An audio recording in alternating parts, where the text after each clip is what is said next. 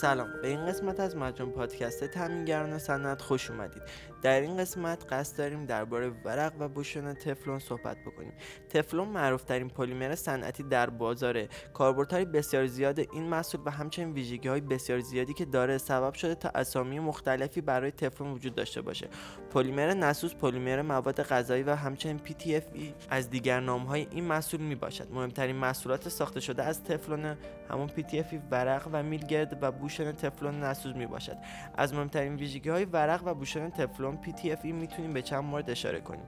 کسب تمامی مجوزهای لازم برای استفاده در محیط های بهداشتی و مواد غذایی عایق مناسب برای جریان الکتریسیته تحمل دما تا 280 درجه سانتیگراد کارکرد در تمامی محیط های شیمیایی مثل محیط های حاوی اسید و باز و حلال های صنعتی مقاوم در برابر نفوذ آب کاربرد در محیط هایی که گازهای خورنده در آن وجود دارد نچسب بودن تحمل کشش و سایش مطلوب تراشکاری و ماشینکاری آسان و دهها ویژگی دیگه که ورق و بوشهر تفلون نسوز جزو پرکاربردترین پلیمرهای صنعتی قرار داده.